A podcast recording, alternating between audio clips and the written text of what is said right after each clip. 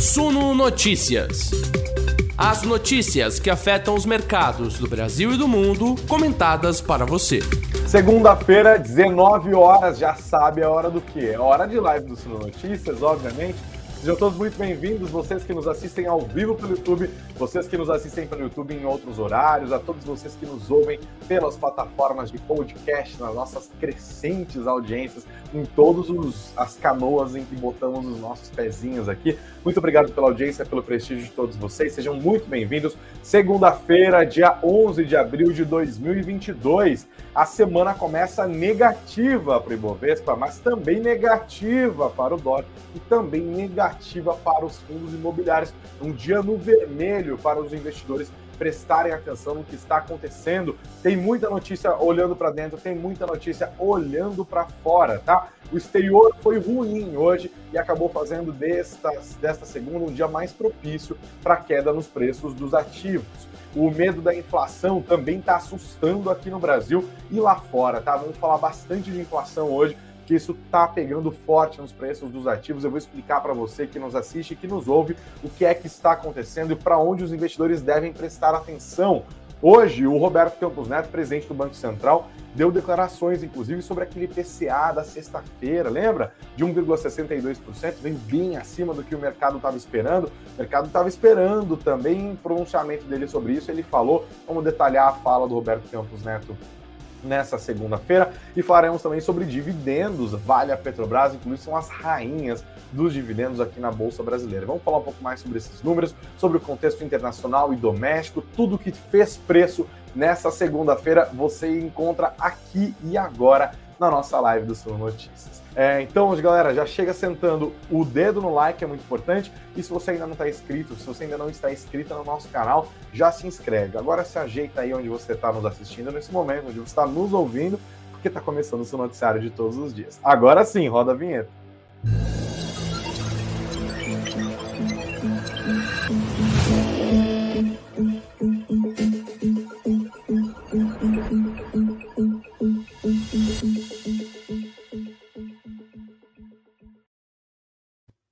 Boa, a vinheta foi.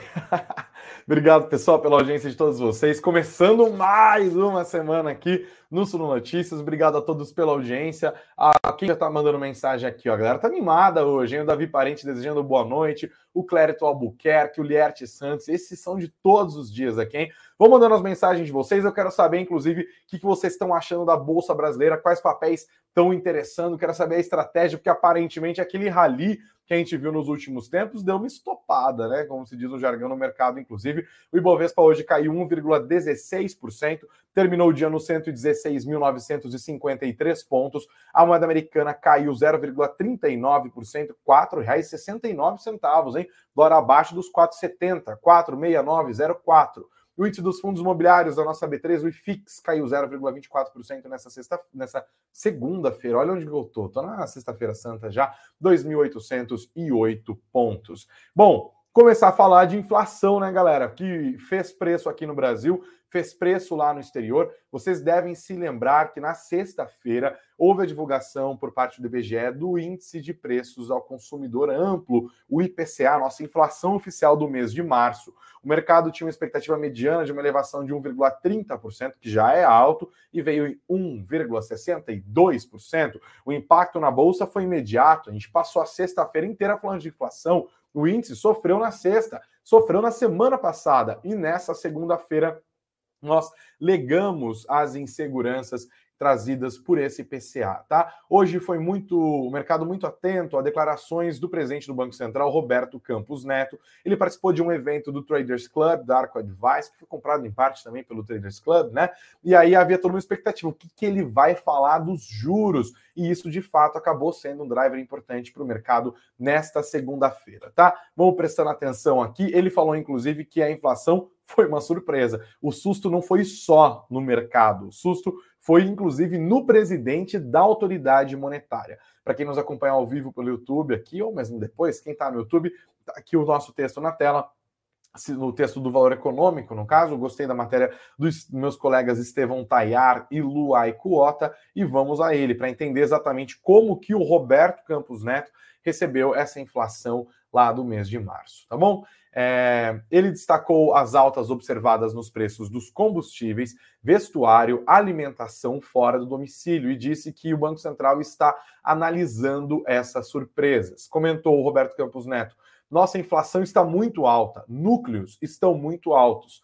Temos comunicado com transparência. Núcleos, né? Para quem ninguém é obrigado a saber o que é isso, são os tais dos núcleos de inflação. A inflação ela é medida numa cesta, que é montada pelo IBGE por meio da POF, né, Pesquisa Orçamentária Familiar. Eles definem os preços e os produtos que compõem aquilo é, e medem em várias regiões do Brasil. Esses produtos, por sua vez, são divididos em grupos, são divididos em subgrupos, e a partir desse, dessas, dessas listas formadas, os economistas e o próprio Banco Central calculam os núcleos de inflação a partir de cada um destes subgrupos, que são nove, se não me engano. Não oito ou nove, acho que são nove. É, e aí, esses núcleos são cálculos que são feitos é, a partir desses subgrupos que tentam ignorar os, ou minimizar os efeitos dos itens que são mais voláteis. Por exemplo, tomate é um item super volátil, né? Em determinados momentos do ano ele está muito mais caro do que outros, porque tem uma questão de safra. Então, o cálculo dos núcleos considera equações que tentam minimizar o efeito dos itens que são mais voláteis. E por isso o Banco Central olha não só para o número absoluto, mas para os núcleos, para entender dentro dos núcleos qual é a tendência do movimento de inflação. Porque às vezes a inflação está muito alta, mas é por itens voláteis, é um choque específico que rolou em determinados alimentos. Mas quando o núcleo também está acima das expectativas do mercado, isso significa uma inflação mais robusta, mais persistente, em alguns casos até estrutural. E aí o problema fica maior para o Banco Central, porque ele vai ter que endereçar esse problema inflacionário. O grande papel do Banco Central aqui é cuidar do valor da moeda, né? Ele é o guardião da moeda, ele é o cara que está ali preocupado com a inflação, e por isso que é, no nosso sistema cabe ao Banco Central cuidar de controlar a inflação e fazer com que, a partir dos seus instrumentos de política monetária, principalmente a taxa Selic, a taxa básica de juros, a inflação convirja para as metas estabelecidas pelo Conselho Monetário Nacional. Beleza? Então, quando a gente fala sempre de meta, é disso que a gente está falando aqui. Qual é a meta da inflação desse ano? É 13,5%. Tem essa banda de variação de um ponto e meio percentual para cima ou para baixo, né? Então vai até 2 e até 5. De 2 a 5 está dentro da meta. O problema é que o mercado já não acredita mais que a Selic nesse ano, que a inflação nesse ano vai ficar dentro dessa meta e já está contaminando as expectativas inflacionárias do ano seguinte. Isso é um problemão para o Banco Central. E é o contexto disso tudo aqui que eu acho importante, até antes da gente conseguir é, entender melhor as falas do Campos Neto, é que na semana passada e retrasada, né, desde a última decisão de política monetária que aconteceu ali em março, Roberto Campos Neto e o Banco Central, por meio dos seus comunicados, têm sinalizado claramente que a taxa Selic deve subir mais um ponto percentual agora em maio, indo, portanto, a 12,75%, e lá deve parar, ficar lá um tempo, depois voltar a cair. Por quê? Porque as altas fortes e rápidas ocorridas nos últimos meses, desde o ano passado principalmente, segundo o Banco Central, nas expectativas dos formuladores de política monetária, seriam suficientes para fazer com que a inflação convergisse para a meta, para no que eles chamam de horizonte relevante, que é o tempo que demora para a política monetária fazer efeito, seis a nove meses. Então, os caras já estão falando da inflação de 2023 e de 2024, porque 2022 Inês já é morta, tá? Então, o mercado olhou para isso e falou: será que 12,75% de Selic é suficiente para ancorar as expectativas do mercado? É suficiente para fazer com que a Selic, com que a, o IPCA de fato vá para a meta em 2023? Muita gente foi duvidando. E o dado de inflação revelado na segunda-feira, 0,3 ponto percentual acima da mediana das expectativas do mercado, gerou esse susto que derrubou a bolsa na sexta-feira, que ajudou a derrubar hoje também, e por isso o mercado queria saber, diante desses números, é, como que a autoridade monetária vai se comportar? Será que só vai a 12,75%? Ou aquela portinha que eles tinham deixado aberta para mais um ajuste fino a partir de junho vai continuar a, a, a ser aberta ou vai ser mais escancarada? Né? Quais serão as probabilidades a partir das declarações do presidente do Banco Central? Foi isso que os investidores foram buscar nas falas do Campos Neto hoje. E aí, quando ele reconhece que os núcleos de inflação estão acima é, estão muito altos, né? Isso acende um radar, acende um, um, alarme, na verdade, na cabeça dos investidores, na cabeça dos economistas também, tá? O Campos Neto disse que o Banco Central vai avaliar se o IPCA de março influencia de alguma maneira a tendência da inflação. Qual é a questão aqui? Se o IPCA de março está de fato indicando que a inflação deve continuar mais alta do que a expectativa daqui por diante. Ele disse que a trajetória de preços já está muito alta, né? É, e disse que esse IPCA vai ser muito discutido nos próximos dias entre os diretores do Banco Central. Disse o Campos Neto: nossa inflação está muito alta. Os núcleos estão muito altos, muito altos. Temos comunicado com a maior transparência possível o nosso processo de enfrentamento a essa inflação mais alta e persistente. Acho que é um tema que a gente vai discutir bastante nos próximos dias. Sobre a surpresa do IPCA na sexta-feira, ele continua a dizer: a gente até tinha mencionado em uma das apresentações que estávamos vendo uma velocidade de passagem do combustível para a bomba mais rápida. E que por isso esse índice de março seria um pouco maior e o próximo, abril, seria um pouco menor. Acho que parte foi isso, mas teve outros elementos, entre aspas aqui, gente, né, entre aspas, não, parênteses, eu falando agora, esses outros elementos, é, elementos que eles não imaginavam que estariam tão altos, né? Ele falou, ah, pela questão dos combustíveis, já sabíamos, mas houve outros elementos, como vestuário, alimentação fora do domicílio. Estamos analisando essas surpresas vendo se mudam alguma coisa na tendência. Essa surpresa também se fez presente em vários outros países recentemente, tá?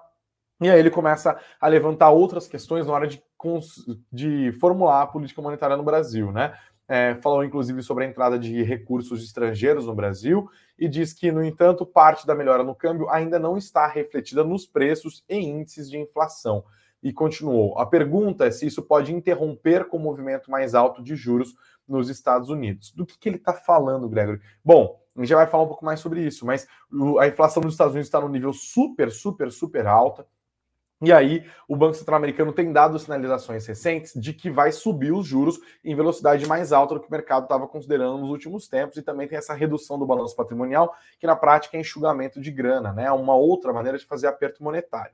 E aí, quando os Estados Unidos sobem os juros lá, os outros bancos centrais têm que sair correndo também para conseguir subir juros. No nosso caso, isso é um pouco mais grave, até porque a gente tem que subir juros para continuar atraindo capital estrangeiro, porque se sai muito capital estrangeiro daqui e o câmbio brasileiro dá uma desvalorizada em relação ao real, isso se transforma em mais pressão inflacionária, entendeu? E aí diz que ele está prestando atenção. Estamos prestando atenção aqui, ó, nos juros lá nos Estados Unidos que devem subir, quanto devem subir, até onde vão, qual vai ser o impacto disso nos mercados. Essa alta de juros nos Estados Unidos vai ser suficiente para interromper a entrada de fluxo estrangeiro que derrubou o câmbio. Por quê? Porque essa entrada de fluxo estrangeiro que derrubou o câmbio é um alívio na pressão inflacionária, né? Quando o dólar está muito forte ante o real, isso também vira pressão de inflação. Agora a gente viu um dólar caminhando ali dos 5,50 no ano passado para o nível de hoje, abaixo dos R$ 4,70. Isso, por sua vez, segura essa questão inflacionária. Tá? Então, às vezes, as commodities estão subindo, os preços do petróleo, por exemplo, subiram muito fortemente, mas não subiram tanto quanto subiram no ano passado, porque no ano passado estavam subindo é, por conta do petróleo valorizando e também por conta do real desvalorizando em relação ao dólar. Hoje a gente tem o petróleo subindo, de fato, mas nós tivemos uma moeda americana mais fraca em relação ao real do que a gente viu no ano passado. Essas medidas necessariamente se eliminam e tal? Não, tá? É uma tendência que, claro, é óbvio, né? É uma lógica que acontece, mas é difícil dizer se uma vai compensar a outra. E os investidores estão sempre prestando atenção nesse noticiário para tentar entender para onde vai a inflação. E a inflação é importante para decidir a política monetária, que por sua vez vai acabar pegando forte nos papéis. Tá? Então, você que é acionista de varejo, por exemplo, né, de Magazine Luiza, de Americanas, é, você que é acionista de Grupo Soma, você que é acionista de Via, antiga Via Varejo,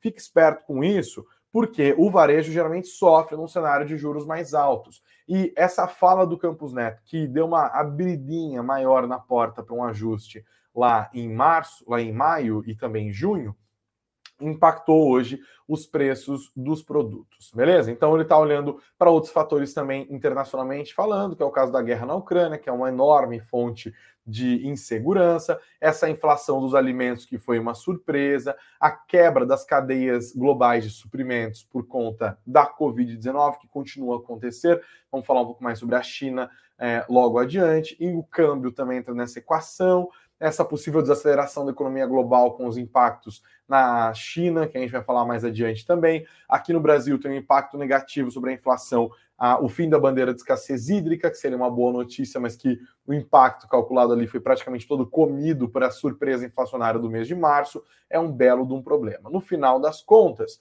é, o mercado continua apostando de maneira unânime numa alta de um ponto percentual agora em, em maio, tá? Então, os 12,75% em maio já estão praticamente dados, a não ser que aconteça algo completamente fora do radar. A questão é junho. E olha só como as falas do Campos Neto acabaram fazendo com que o mercado acredite que a Selic vai subir um pouco mais. Na sexta-feira, 60% apostavam numa alta de 0,5 ponto percentual em junho, 40% apostavam numa alta de 0,25 ponto percentual. Hoje, a curva de juros futuros já projeta 60% de chance da taxa Selic subir em junho, 0,75%. 0,75%, ou seja, iria para 13,5%, tá? E 40% apostam numa alta de 0,5 ponto percentual, a aposta de 0,25 sumiu do radar e a maior parte já acredita, inclusive, que vai subir 0,75 ponto percentual, que seria um ajustezinho adicional. Pode ser que seja uma Selic caminhando até para casa dos 14%, né? E isso fez preço hoje no mercado, com certeza. Tá? Falei um pouquinho do cenário internacional hoje também, que assustou um pouco, né? Também foi um dia de recuo, de cautela e tal, né? Isso porque nós estamos num contexto de dados de atividade na China mais fracos e de inflação na China também bem mais alta. Na semana passada, a gente falou sobre o PMI, né, o índice gerente de compras composto, que mistura os dados do setor de serviços e do setor de varejo, de é, serviços, e o setor de indústria lá na China, né, que é a grande parte da economia chinesa, ele veio abaixo do que o mercado esperava e não só isso, ele entrou num terreno contracionista, o que mostra a economia do segundo país mais da segunda maior economia do planeta de fato andando de lado, pode se tornar menos ímpeto para comprar commodity, pode virar um alívio inflacionário de um lado, mas por outro lado pode puxar o freio de mão da economia global e isso também impacta empresas como o setor de varejo, empresas que estão muito ligadas à atividade, tá? Além disso, nós tivemos a divulgação dos dados de inflação na China hoje cedo e eles assustaram o mercado, tá? Inflação subiu acima do esperado, chegou na comparação anual a 8,3%. E o surto de Covid-19 pelo qual passa a China e também a guerra na Ucrânia estão entre os fatores que pesam no aumento dos preços ao consumidor lá na China, tá? Isso entrou, obviamente, no radar dos investidores hoje mais uma vez, né? Aqui no Brasil a gente sempre fica esperto, afinal a China é o nosso maior parceiro comercial há mais de 10 anos, é um país que compra muito produto aqui no Brasil. E com esse noticiário vindo da China, os investidores ficaram ainda mais cautelosos. China, que hoje está sendo sempre destacada nos noticiários internacionais por conta do lockdown que está acontecendo na cidade de Xangai, onde moram 26 milhões de pessoas, tá? É duas São Paulo e meia, praticamente, tá? A cidade de São Paulo tem 12 milhões, Xangai tem 26 milhões de habitantes. E Xangai é uma cidade muito, muito importante, não só por ser imensa, mas porque ela tem em si boa parte do PIB chinês, né? Ela é a sede de várias empresas de tecnologia, de várias fábricas também, e eles estão sob um rigoroso lockdown Talvez vocês tenham visto a matéria que foi ao ar no Fantástico ontem também, causou uma repercussão muito grande. O governo chegou a separar filhos das famílias, houve uma pressão da comunidade internacional porque estava sendo abusivo, enfim, não é uma democracia, né? E aí a China recuou um pouco dessas medidas, mas o lockdown sobre Xangai ainda está valendo. É um lockdown que chegou em. Eita, é muito chá, É um lockdown que chegou em Xangai e já tinha passado antes por outras cidades. A China está sofrendo com uma nova onda de contaminações de Covid-19, a mais grave desde o início da pandemia. Isso também acaba levando os investidores a ficarem mais cautelosos com o risco de desaceleração da economia chinesa. E com conta dessa expectativa de queda na demanda da China, os preços das commodities tiveram recuos fortes nesta segunda-feira. Com destaque para os preços do petróleo, o WTI caiu 4,04%, terminou a segunda-feira cotada a 94 dólares e 29 centavos, no menor nível desde 25 de fevereiro. O que, é 26 de fevereiro? A guerra começou dia 24. E aí ali os preços do petróleo dispararam. continuaram a subir. No dia 25 foi o dia segundo da guerra, né? E eles subiram para aquele nível que chegaram a bater em 140 dólares. Agora a gente veio um recuo muito grande, é uma volatilidade imensa nos preços do petróleo e hoje caiu 4,04% para esse nível dos 94 dólares, no caso o WTI. O Brent perdeu 4,18%, fechou o dia nos 98 dólares e 48 centavos, e essa foi a primeira vez que o barril do Brent fechou negociado abaixo dos 100 dólares desde 17 de março, praticamente um mês atrás, né? 21 dias atrás, a gente viu um nível abaixo de 100 dólares, depois subiu, agora voltou a descer.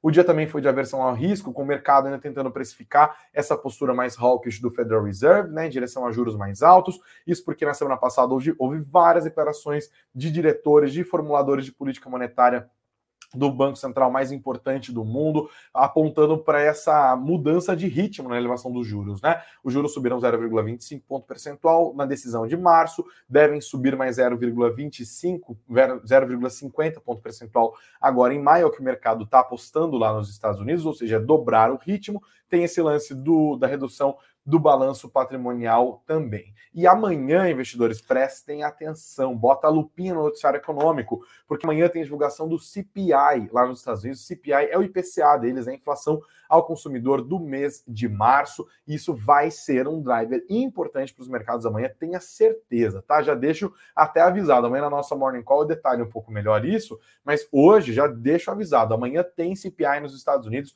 e a inflação ao consumidor, né? A partir dali o mercado vai calibrar as suas apostas sobre o que, o que o Banco Central americano vai fazer com a taxa de juros e quais serão as implicações disso nos preços dos ativos. Esse cenário de terror, praticamente, de temor ao redor do planeta, derrubou as bolsas nos Estados Unidos também. Nasdaq caiu 2,18%, com a expectativa de juros mais altos. SP500 caiu menos, mas caiu forte, 1,69%. Dow Jones recuou 1,19%.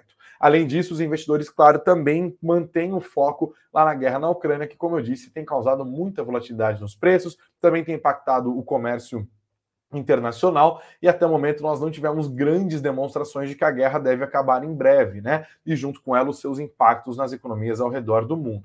Então agora o Campos Neto vai ter que tomar suas decisões olhando só para essa miríade de fatores domésticos e internacionais. Tem que entender de tudo para conseguir acertar a política monetária e controlar a nossa inflação que está no nível super, super alto. É bom lembrar que a nossa inflação acumulada em 12 meses já está acima dos 11%.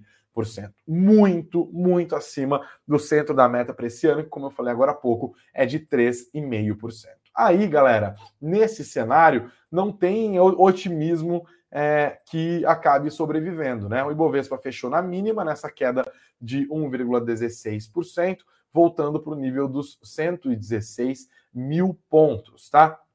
Quando a gente olha para o mapa do status invest do Ibovespa hoje, a gente vê que foi de fato um dia sangrento, né? Pouquíssimas empresas tiveram alta hoje, a maior parte das as maiores altas mal passaram da casa do 1%, já as maiores quedas ficaram ali na casa dos 7%, tá? Um número bem elástico. Quando você vê uma alta muito os números que mais subiram, né? As empresas que mais subiram hoje é, viram as, são as empresas que subiram mais de 1%, tá? Basicamente isso. Já as que mais caíram, caíram 5, 6, 7%, tá? Inclusive, eu queria pontuar uma questão do dólar hoje. É, isso é importante, né? A moeda americana hoje caiu 0,39%, é um movimento que não costuma acontecer, o dólar cair junto com o Ibovespa, claro que acontece, mas não é tão comum, né? De fato, mas justamente a expectativa de juros mais altos acaba derrubando a moeda americana. Isso é um dos fatores que tem atraído o fluxo estrangeiro para o Brasil até agora, como eu acabei de dizer. Mas no exterior o movimento foi o contrário, tá? Essa aversão a risco toda gerou um fortalecimento da moeda americana ante divisas de grandes economias do planeta, que também acabou ajudando a empurrar para baixo os preços do petróleo nesta segunda-feira, tá? Os juros mais altos prejudicaram o setor de varejo e de tecnologia aqui no Brasil, mais uma vez, como é esperado. O setor de educação também teve quedas robustas, em meio a essas incertezas todas que juntam guerra, Covid-19, dúvidas sobre política monetária, uma bagunça. Quem liderou as, os ganhos do dia foi, foi a Braskem. A Braskem está operando sozinha nesse mercado porque é, tem essa expectativa de compras tem essa expectativa de compras do. É... Eita, da, compras dos ativos da Braskem. Eu li um comentário, perdi o raciocínio aqui, tá? É, e já tinha, já, a gente já tinha falado de fundos estrangeiros interessados em comprar a Braskem. Agora já há comentários, inclusive, de que a JF dos irmãos Batista também tem interesse em comprar Braskem. Tá? Então as ações estão subindo, a galera quer comprar para depois vender e embolsar uma bela de uma grana, tá? Até porque deve ter prêmio nisso aí também. Então, o noticiário hoje acabou levando o Ibovespa a esse cenário mais conturbado com o índice bem vermelhinho, né? Com o mapa do índice bem vermelhinho hoje aqui. Os bancos ficaram divididos, a Vale acabou caindo, né? É, os, as empresas de mineração e siderurgia foram para direções distintas, Vale caindo, Gerdau subiu, o resto tudo caiu. A CSN Mineração se deu bem por uma notícia que já vale destacar aqui, ó. O Banco do Brasil BI iniciou a cobertura da ação da CSN Mineração e eles viram um cenário favorável para a minério de ferro ao longo do ano, além do resultado recorde que a CSN Mineração entregou no ano passado, tá? E recomendam compra das ações da CSN Mineração com preço-alvo de R$ 8,00 no final deste ano, um upside de quase 40%, 37,2% em relação ao fechamento de sexta-feira. Eles pontuaram o potencial de crescimento das ações e também enxergaram estratégias de retorno aos acionistas nos movimentos da empresa via pagamentos de dividendos e recompra de ações. Os analistas do BB Investimentos escreveram Desde o IPO, a companhia distribuiu 2,6 bilhões de reais em proventos e tem uma proposta de distribuição de mais 2 bilhões e meio de reais de dividendos. Se aprovada, atingirá um payout próximo a 80% sobre o lucro do exercício e um yield de 10,9% sobre o preço da ação no IPO, em linha com o estimado pela empresa durante a oferta. Tá? Isso ajudou os papéis da CSN Mineração que se destacou entre é, as altas do dia, aqui numa alta heróica de 1,54%, num dia em que o Ibovespa foi tragado é, pelo clima ruim no mercado internacional e também pelo temor de inflação aqui no Brasil.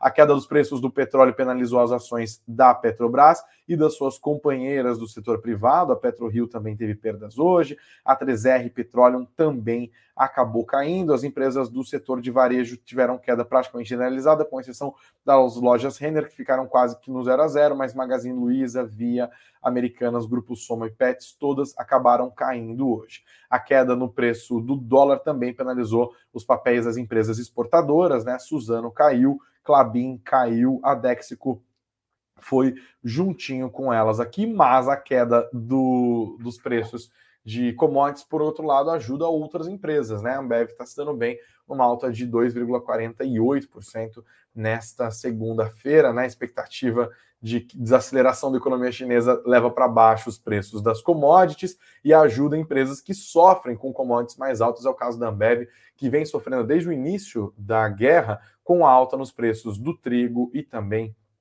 do milho, né, que são é, insumos importantes para a produção das bebidas da empresa brasileira. Beleza? Mais destaques de hoje, falei dos dividendos da CSN Mineração. Olha, falando de dividendo, não tem jeito, hein? Tem que falar de Petrobras e vale. A matéria está no nosso site suno.com.br barra notícias. suno.com.br barra notícias.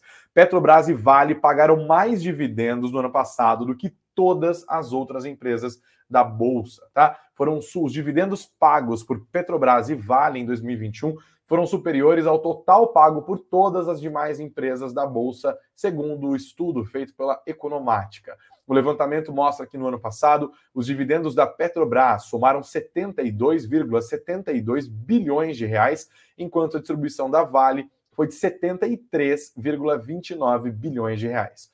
Somando as empresas, o total delas foi de 146,01 bilhões de reais, enquanto todas as outras empresas que têm capital aberto na B3 distribuíram juntas 145,2 bilhões de reais. E aqui a gente está falando de dividendos e também de JCP, tá? De juros sobre capital próprio. Segundo a Economática, foi o maior valor já desembolsado em proventos.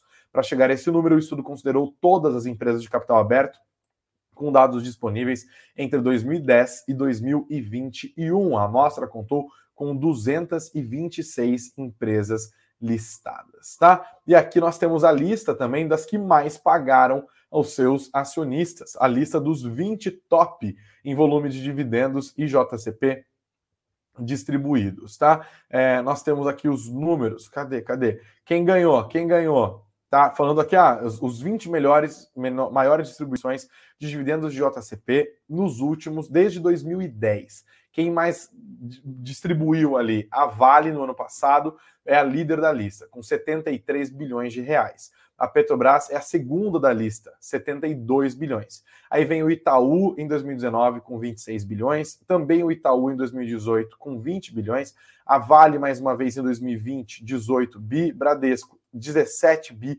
em 2019 e de novo, Vale em 2011, Vale em 2018. A Ambev em 2014 distribuiu 12, Itaú distribuiu 12 em 2020. E aqui a gente vê que alguns papéis sempre se repetem, né? Vale, Petrobras, Bradesco, Itaú, é, Ambev, Ambev de novo e Santander Brasil. Foram os top 20 maiores volumes de pagamentos de dividendos de JCP desde 2010. A matéria com todos os detalhes e com todos os números está aqui no nosso site do Suno Notícias, beleza? Tem mais notícia para destacar, mas antes eu queria dar um recadinho para vocês que nos assistem aqui. Seguinte, ó, nossa live vai, vai acabar daqui a pouquinho, mas logo mais às 20 horas começa uma live super importante, um masterclass de renda fixa. A gente falou aqui em outras lives sobre como os investidores estão ali aportando em renda fixa nesse cenário de juros mais altos. Né? Para você que quer entender um pouco mais sobre como fazer dos aportes em renda fixa uma estratégia importante para sua filosofia de investimentos, para você atingir os seus objetivos enquanto investidor, participe da live que vai acontecer agora às 20 horas no nosso canal da Suno. O link da live Está aqui na descrição do nosso vídeo, está também na descrição dos podcasts para quem nos ouve. E se você está nos acompanhando ao vivo pelo YouTube, também está aqui é, no nosso chat, tá? Cadê o link da live aqui? Ó, Patrimônio à prova de crises, Masterclass gratuito e online.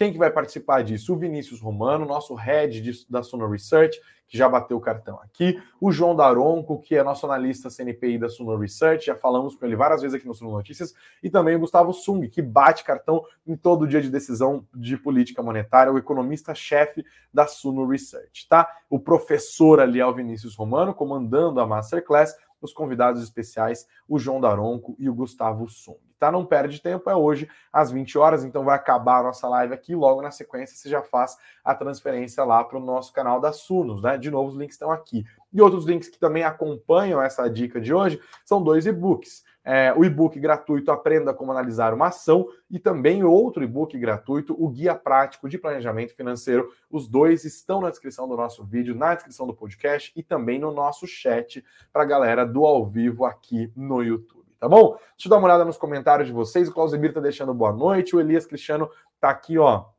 Lacônico mandou só os foguetinhos. Tá feliz com a queda, né, Elias? Tá certeza que tá comprando um monte. O Silvio Schneider tá aqui preocupado já com o Ibovespa, tá?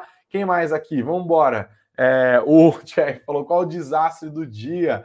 Tô nem acompanhando o mercado financeiro hoje. Tá aqui, tá resumido já para você, Thierry. Obrigado aqui pelos comentários também. É, deixa eu dar um. Aqui, ó. O Thierry também falou que o Rally da B3 é voo de galinha, né? Não tem jeito.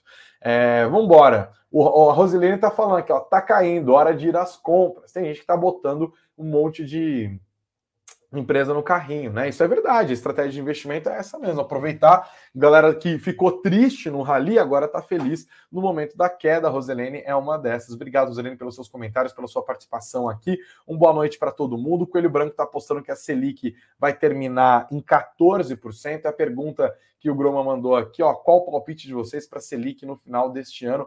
14% Coelho Branco, Coelho Branco, Thierry também. O Liert vai falou que vai fechar em 13,75% para não ficar feio. A Mauri Perla está apostando em 14% também. A mesma aposta do Rafael Silva. Vocês estão com um monte de 14%, hein? É muito juros, é paraíso do rentista mesmo, né? Não tem muito, muito, muito o que o que fazer, né? Bom, por isso que tem que ver a live de renda fixa daqui a pouco lá no Suno Notícias, né? É, não tem é, não tem como ignorar a importância do investimento em renda fixa, né? Ter todo o patrimônio em renda variável também não é necessariamente a melhor estratégia. As dúvidas podem ser tiradas ao vivo na live, inclusive. Tá? O Edi Souza já está acreditando numa Selic mais modesta no final do ano, está em 13%. Obrigado, Edi, a todos que estão mandando os comentários aqui. Um grande abraço a todos vocês. E olha, não se esqueçam, hein? Já são aqui a nossa audiência, mais de 250 pessoas ao vivo, sentem o dedo no like, tá? É a maneira de pagar nós aqui, senta o dedo no like. Se quiser Pix, depois eu também mando, mas o like é muito importante para a gente. Se inscrevam no nosso canal, tá? E o número de inscritos também ajuda o YouTube a distribuir esse conteúdo para mais pessoas aqui. Sejam todos muito bem-vindos ao Sul Notícias. Eu sei que sempre tem gente nova chegando. Então, para vocês que estão chegando agora, bem-vindos. Nós temos duas lives diárias, às 9 horas da manhã, nossa morning call, olhando para frente, tentando entender o que vai fazer preço, e agora, às 19 horas, olhando para trás, explicando o que fez preço. Beleza?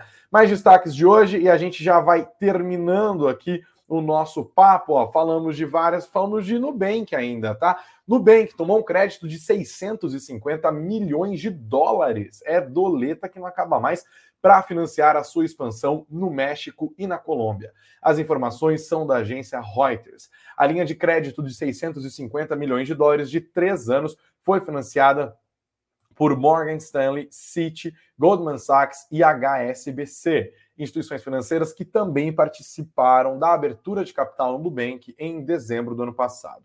Segundo o Nubank, o financiamento vai ser destinado ao desenvolvimento de tecnologia e produtos, crescimento da base de clientes e contratação de pessoal. Hoje, o Roxinho, que opera sobre a marca Nu, oferece apenas cartões de créditos na Colômbia e no México. No final de 2021, eram 114 mil clientes na Colômbia e 1 milhão e 400 mil no México. O David Vélez, que é o presidente do Nubank, disse: nossa prioridade é continuar desenvolvendo este produto para expandir a nossa base de clientes e lançar mais recursos.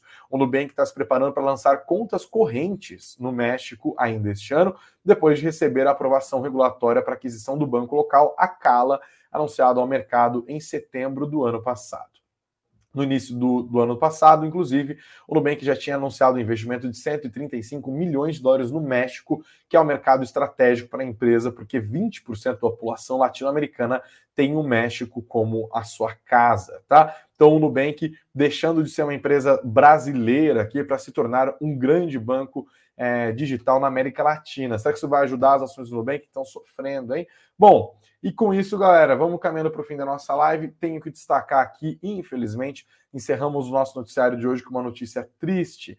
É, a morte foi informada hoje do ex-ministro da Fazenda, Eduardo Guardia. Tá? O motivo da morte não foi informado. Ele, ex-ministro da Fazenda do governo Michel Temer, atualmente era o CEO da BTG Asset ele nos deixou hoje aos 56 anos. A matéria está aqui no nosso site, tá? Deixou a sua esposa Maria Lúcia, com quem era casado há 30 anos, tá? Ele foi ministro da Fazenda durante o último ano do governo Michel Temer, em 2018, substituindo Henrique Meirelles. Entre 2016 e 2018, foi secretário executivo do Ministério da Fazenda e também já havia dirigido a Bolsa de Valores e passado pelo comando da GP Investment tá? A morte foi confirmada também pelo BTG Pactual.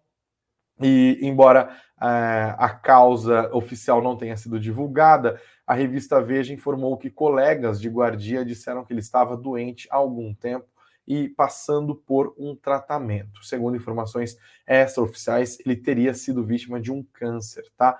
Mas nós não sabemos oficialmente, a família não confirmou a causa-morte de Eduardo Guardia. Então, deixa, a, deixo aqui, em nome do Suno Notícias, em nome da, do Grupo Suno como um todo, é, um desejo de pêsames e de consolo para a família, para os amigos, para os colegas, para todos aqueles próximos de Eduardo Guardia. Ao longo de todo o dia, vários economistas e pessoas atuantes no mercado brasileiro é, fizeram os seus, os seus votos de, de melhoras, né, de consolo para toda a família, que Deus esteja ali consolando todos, né? Mais uma perda triste para o nosso país aqui hoje. 56 anos é muito, muito jovem, né? Meu Deus do céu. Bom, é isso, galera. Apesar do clima do término aqui, Estamos terminando a nossa live nessa segunda-feira. Mais uma vez agradeço a todos pela audiência. Sentem o dedo no like, que é muito importante. Se você está chegando agora, tá, não está inscrito ainda, não perde tempo. Se você já está aqui há algum tempo e não se inscreveu ainda, está perdendo tempo, hein? Então vai lá e senta o dedo no like, se inscreve no nosso canal. A todos que nos acompanham pelo, pelas plataformas de podcast, o processo é o mesmo. É deixar o seu like e também é, e se, seguir aqui os nossos perfis. Mais uma vez, dá uma olhada nos comentários que estão aqui no nosso chat, você está junto com a gente no ao vivo, para fazer o download do e-book Aprenda a Analisar uma Ação e também do Guia Prático de Planejamento Financeiro. E agora, 18 horas, começa a live de Masterclass sobre renda fixa, tá? Com o Gustavo Sung, com o João Daronco, com o Vinícius, nosso head de renda fixa. A live, claro, continua no canal da Suno. Para você que não está conseguindo acompanhar agora, tá lá depois. Firmeza? Tamo junto, 20 horas, tá? Já são 19h40, é só o tempo de né, fazer um lanchinho ali, deixar o link, eu já vou ficar acompanhando daqui. Obrigado pela audiência, pessoal. Amanhã às 9 horas da manhã, se Deus quiser, estaremos juntos. Valeu, até mais.